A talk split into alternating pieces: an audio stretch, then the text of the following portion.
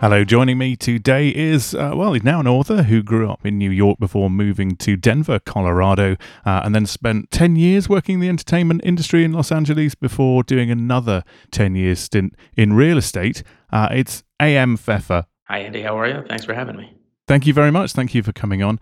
Aaron, tell me a bit about yourself then. Yeah, I mean, look, you covered some of the ground. Uh, the other part that was in the middle there is I spent college in Indiana University Business School.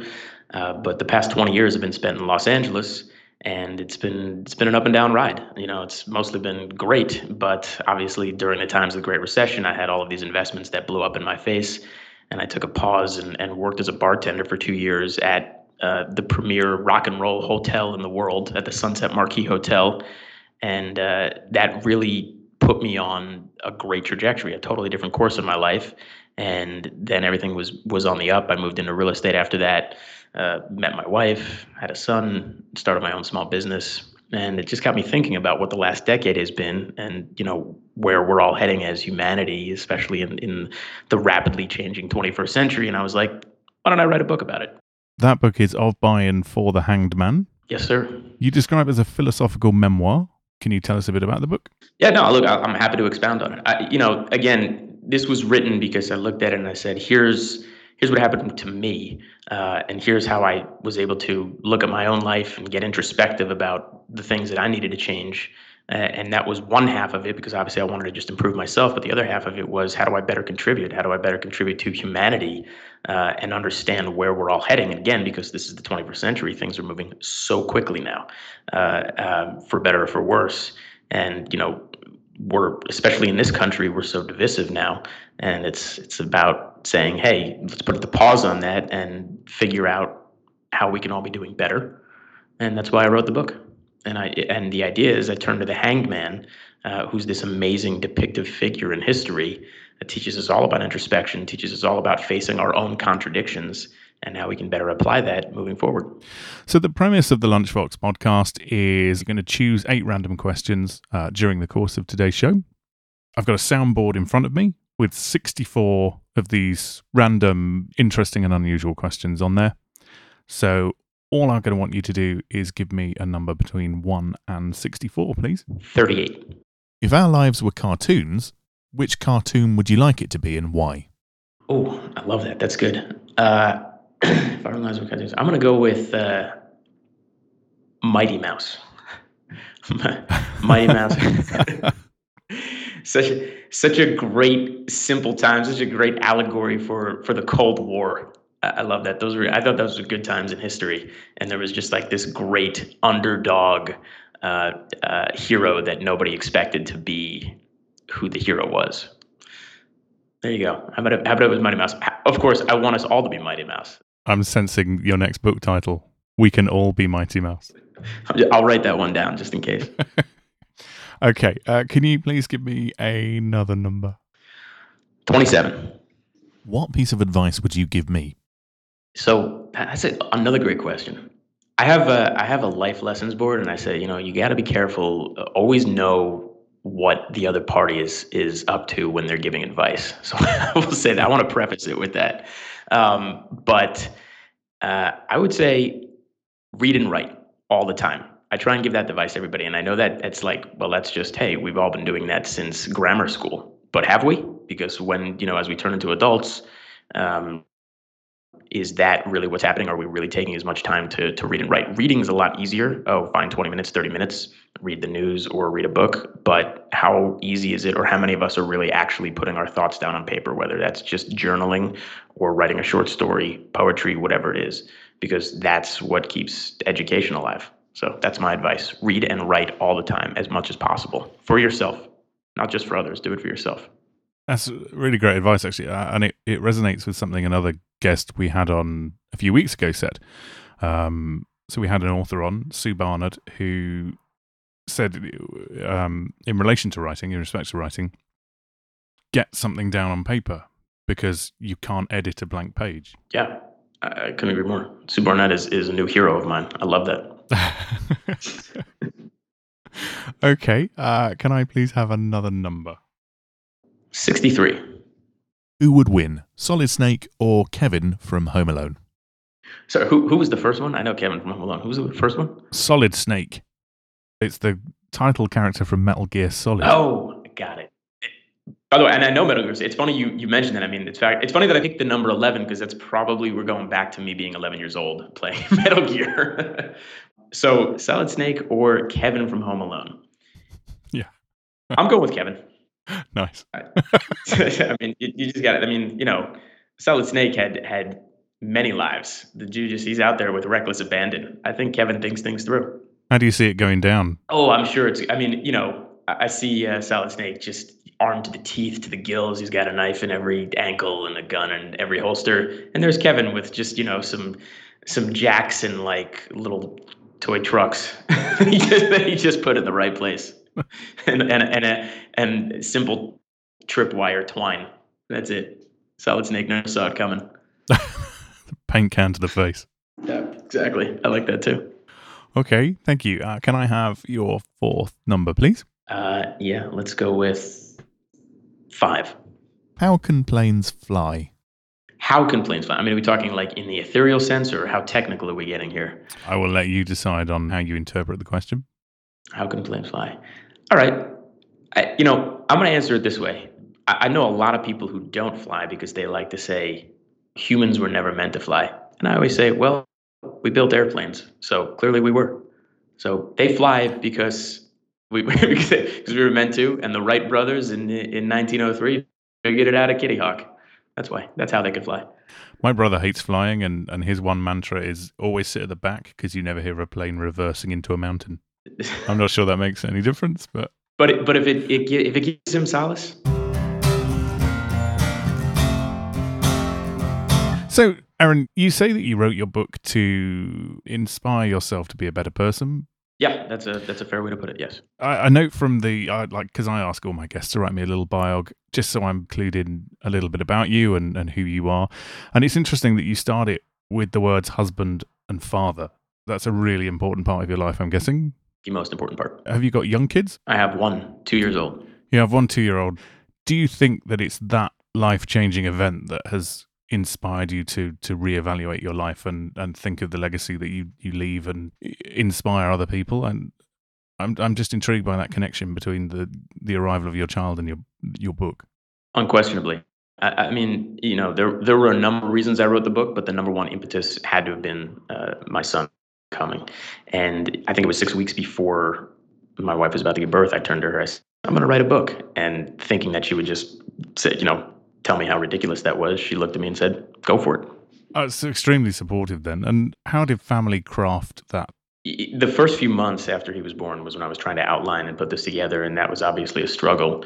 Um, but once we kind of settled in to figuring out the parenthood thing a little bit, I'm not sure you quite really ever figure it out, obviously. But months four and five, when we we started having things a little bit easier and, and understood what we were, what direction we were heading, uh, that's when they just opened up this time frame to say now now I should do this and how I was going to spend my time and how my wife was going to help and she was incredibly supportive in, in helping me do that and you know just kind of I didn't write on the weekends which meant that I would come home and spend all weekend with them and just focus solely on being with my family. I mean, obviously there were thoughts that came into my head and maybe I'd jot them down, but I wouldn't write again until it was only Monday through Friday. So that was extremely inspirational, spending all that time with them and thinking about what it was to be with them and the legacy that I want to leave. Like you mentioned, that's how it helped craft. What other aspects of your life has this experience changed then? Are you still are you still working in real estate or Oh, oh, sure. Yeah, I mean, look, I, you know, writing just one book with nothing else behind you prior to that is not a business make, obviously, and it's going to be a long time. But I, I'm writing a lot more now, and again, I'm writing for myself, uh, and really just enjoying that, and and finding an awesome, amazing freedom in that, and it feels great. But yes, I continue to work every day, and I still own my own small business, and you know, that's still the focus and what puts food on the table. That's not going to change anytime soon. And the one thing that I realized with young children, especially two year olds, uh, one thing that comes along with two year olds is Daniel Tiger. Oh, I, I love that you brought up Daniel Tiger. I mean, the, the amount of Daniel Tiger, the amount, the amount of songs in Daniel Tiger that are now in our heads before we go to sleep. how, by the way, how, how old are your children? Do you have one or two? Or my my daughter is five. I have another one on the way at the moment, and I should probably say anybody listening to this who I haven't told that. Sorry, uh, yeah. yeah. it's it's been out in the ether for a while, so I, I lose track. Um, but yeah, uh, my daughter at the age of two discovered Daniel Tiger and d- describe it. Describe it because I bet there's a lot of people listening to this who haven't got a clue what we're talking about now, and I do want to make this a bit more inclusive. Okay, so Fred Rogers, obviously Mr. Rogers' Neighborhood, was this incredibly huge show throughout the 80s uh, and just kind of melted away into the 90s and 2000s. But a lot of people still remember who he was. Well, you know, some producers took that on and turned it into a cartoon cat who kind of took over the the lineage of of Mr. Rogers. And Daniel Tiger has this little neighborhood. It's like Mr. Rogers' neighborhood, but he is this little tiger. Uh, I think he's about four years old, and it's just his little like insulated life and and and neighborhood. And he's got all these friends. Um, some of them are human, some of them are other animals, and it's all about just their little trials and tribulations as being little kids and really talking about their feelings. That's that's like the yeah. show more than anything else. Is constantly just bringing up that they're sad, they're happy, they're mad, and then you know he's he's in a world of make believe, which the kids love to join him on when he's in, involved in some little journey, or specifically they're just making up songs. The adults in the, in the in the show are constantly making up songs to help the children deal with their feelings. It's brilliant. And I I cannot think of the number of times that we've had to use a Daniel Tiger song to help my daughter express emotions or use your words. use, use, your words, but it, but it's I mean it, it's it's a brilliant show. It's great, and I, you know I thought I would think that he would sit there for three or four minutes before he would lose interest, like so many other activities. But when Daniel Tiger's on, it could just be like a forty-five straight minute thing. And then I look at my I look at my wife and I'm like, we're just terrible parents. He's just sitting here watching a screen. We need to do something else. But he's just entranced. He loves it. Yeah, we, we had like two years solidly where it was the only thing my daughter would watch. And thank oh, thank he, goodness he for Netflix. It's, it's, so funny you say that because I mean we'll try and here hey, here's uh, here's Sesame Street, here's Curious George, you know, here's a, a, a litany of other shows. Nope, he goes crazy as soon as you turn it off. And now the the worst part is now he knows which he's starting to understand like that there are different episodes and the ones that he likes and doesn't like. And then you then you get to play that guessing game of like, is it this one? Is this the one you were talking about? there we go. The world according to Daniel Tiger. Right. Okay, let's go back to some random questions. Would you please give me another number, Aaron? 50. 50 it is. What's the biggest challenge that the next generation will face? That's a great question. So when we say the next generation, the one like our like our children, the ones being born right now, generation alpha, is that who we're talking about? Or or the ones that are about to take over power? Are we talking about like the millennials or centennials? again, again, I'm gonna um I'm gonna leave that in your hands as to what you want to talk about. I love you brought this question up, or I love that I landed on this question because chapter four of my book is called A Generation Collaborator, where I talk about how, you know, there's this great quote from Socrates who talks about how previous or the new the coming generations are all terrible and there's this idea that this has been going on for 2000 years. The elderly all think that the young are just ungrateful and and horrible to deal with but i don't feel that way. I think we should all i should all collaborate with each other obviously and i, I go out to prove that and i talk about the seven living generations that are here. Um, and again, I mean, this is this is why I wrote the book. The you know the generation alpha let's go with them. That's what we're talking about. That's who's being born now and they still have another eight years to go of being born. I mean what's going to be their biggest challenge sadly is climate change. There's just no way around that. You could talk about you know a million things including technology how fast everything changes right now. You could talk about uh, you know the, the, pedagogy of the world the, the just anything that that somebody wants to bring up or you know the, the changing faces and how everybody looks and everybody's movement around the world but it's unquestionably climate change. And it's going to happen it's going to happen a lot faster than we all want it to. It's already happening obviously but you know people think it's still 50 or 100 or 200 years away and it's not. It's not. Everybody's really going to wake up in the next 10 years and say oh boy. Do you think they will be motivated to actually make change? It you know, that's an interesting question. I think everybody is ultimately motivated. You know, individuals are motivated to make change. We all look around and feel the same way. We'd like to do something. Everybody also looks around and says, well, what am I supposed to do? And that's a fair question, too. Um, you know, we can all do our small parts. but on a grand scale, on a scale of corporations, on a scale of you know multinationals, on a scale of the entire world coming together, you know that's going to be too little, too late. I, I I look at it like you know we're we're down to very very very few options, and I think technology and ultimately letting you know machine learning and artificial intelligence take over uh, our lives and and the lives of how everything's run, the sooner the better, because we can use that to make a difference. And you know, I mean, who who knows if geoengineering is really going to change anything? Um, but it, believe me, it doesn't matter whether you you personally recycle or you personally don't buy that jewelry, or you personally stop flying 20% less a year that's not what's going to change anything. I mean what's going to change is is truly truly um, you know a massive reduction of carbon or sucking it out of the atmosphere you know or or planting the trillion trees or so like we're talking about now or just understanding that you can use artificial intelligence or, or machine learning, you know, let them take over and make the decisions so the algorithms understand here's what we really need to do to stop contributing to climate change. And here's where everybody needs to live now. You're talking about housing, uh, currency, but again, that those these are larger questions. These are the massive conversation to have. Okay, thank you. Um, can I have another number, please? Let's go with 51. If you had too much money, what would you do with it? I'd give it away. I'd give as much of it as possible away and still, you know, figure out a number that that makes me comfortable, makes my family comfortable, uh, and then I'd give the rest away. Who would you give it to? How would you determine that? That, well, that depends how much money I'd have. If it was too much, um, uh, you know, I, I'd I'd want to go even further. I mean, like I have a few of the nonprofits that I like to give a couple bucks to already, but I'd really want to look at uh, on a larger scale ones that would make me comfortable, where I know the money would not be wasted. And that's who I'd give it to. I'd, and you know, I'd probably give it to ones that would just that specifically target individual lives to help make them better. And that's who I'd give it to. Okay. Any examples?